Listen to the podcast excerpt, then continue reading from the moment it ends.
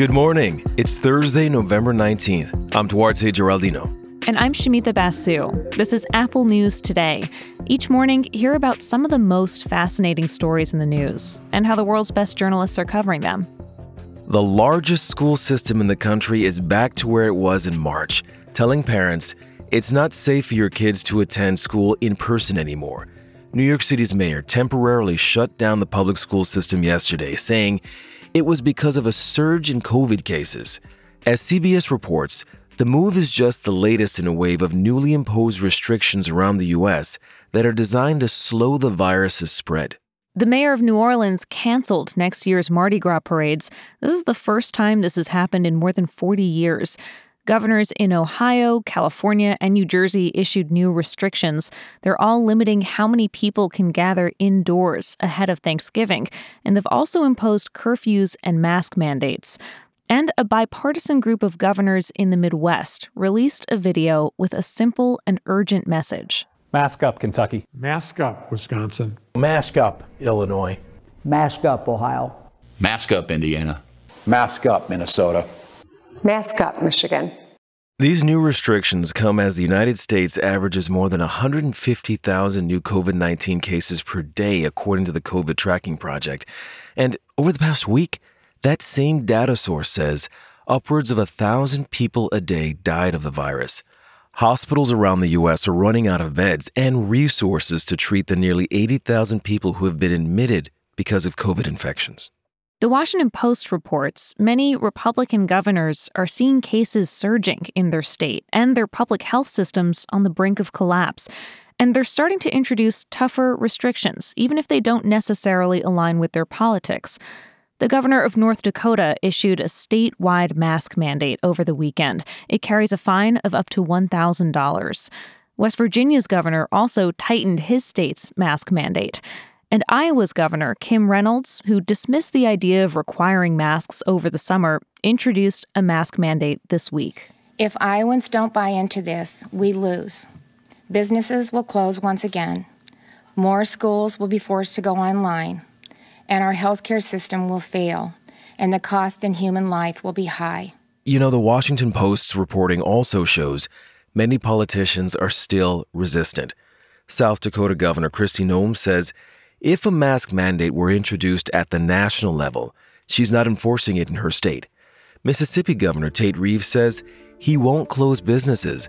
And Texas Governor Greg Abbott says he's not locking down his state again, but he will keep its mask requirement in place.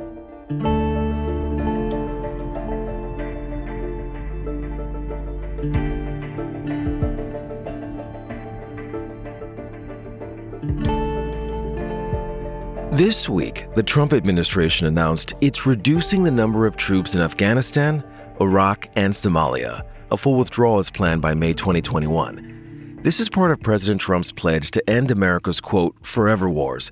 It also falls in line with his America First promise to pull the country out of costly foreign conflicts. So let's zero in on Afghanistan in particular and why senior U.S. military officials and some people who are there are just not happy about Washington's plan to withdraw troops after 19 years. U.S. troops have been in the country since 2001. Around 4,500 American soldiers are still there. Former National Security Advisor H.R. McMaster told the PBS NewsHour that pulling out the last U.S. troops might embolden the Taliban and lead to more violence and also reduce freedoms for Afghan people. To your point, Shamita, the start of peace talks between the Afghan government and the Taliban didn't slow the fighting. The U.S. military command in Afghanistan says between July and September of 2020, Taliban initiated violent attacks increased by 50% compared to a year earlier. In a recent report, the UN called Afghanistan one of the deadliest places in the world to be a civilian right now, and yet, this is the only reality many young Afghans have known. The LA Times spoke to young people who are living in Afghanistan today, people who are in their early 20s who grew up with an American military presence there. Safiullah Sangari joined the Taliban four years ago after U.S. airstrikes turned his native village into rubble. And he tells the LA Times, as far as he and the Taliban are concerned, America's exit from the war is their victory. But many of the young Afghans who spoke to the paper said they're worried about what will happen if the Taliban returns to power and how it's going to affect their lives. Hafizeh Farouk is 19 years old. She's the director of an elementary school in Kandahar's city center. The majority of the students are girls who come from conservative families. And she tells the paper she fears that the return of the Taliban might mean women will be forced out of public life and back behind closed doors.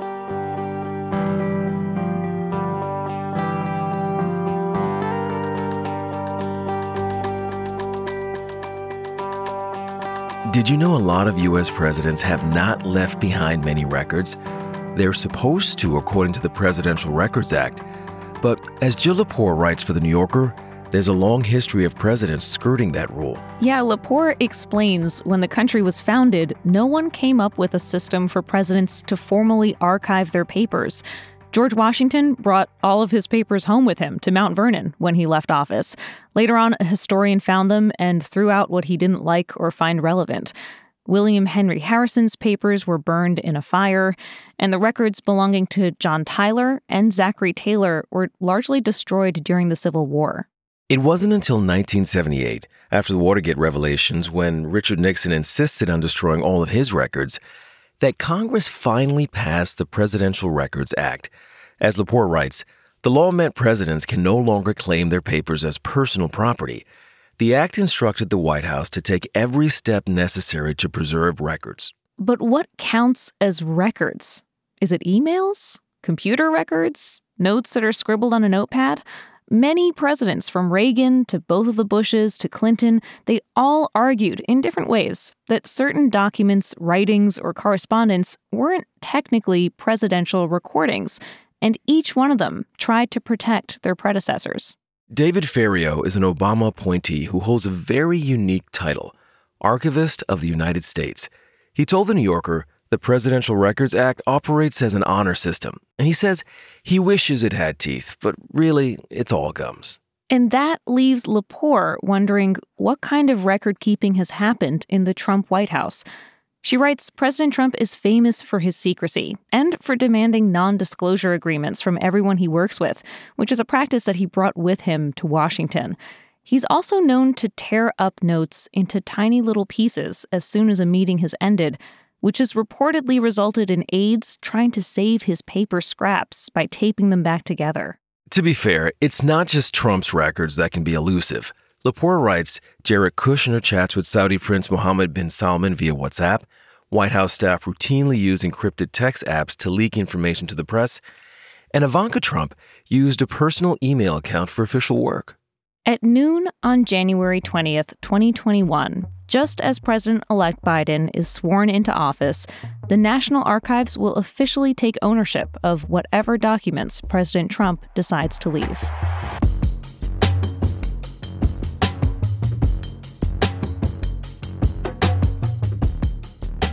One of the oldest known chess openings is called the Queen's Gambit. It's also the name of a new Netflix show that follows the story of a young chess prodigy named Beth Harmon. She makes her way from an orphanage in Kentucky to the world stage. Now, the story is fictional, but chess masters say the play and strategy featured in the show is all real and all accurate. Garry Kasparov is a grandmaster, and he consulted with Netflix on this show. He talks with Slate about what the show got right and why many chess players are giving it high praise. He says it's everything from the sophistication of the play to the way the players touch their pieces and even their body language. Kasparov helped the show come up with the chess game for the series finale, and he tells Slate it was hard to land on the right game, one that would have enough moves and be complicated enough. He went through 700 possibilities, and ultimately, he picked a pretty obscure game played in 1993 by Patrick Wolff against Vasily Ivanchuk. Now, the game wasn't perfect, but Kasparov says it gave him all the elements that he wanted one player pushing the rook forward, the rook trapped in the center, a nerve wracking finale. I was shaken just watching it. Now, I'm not going to tell you how it ends or who wins the final match, but Kasparov says Patrick Wolff sent him a note after watching the final episode, and he said he recognized that game and couldn't believe Kasparov unearthed it. I can't believe he recognized it. That's so incredible. You can find all these stories and more in the Apple News app. We'll talk with you again tomorrow.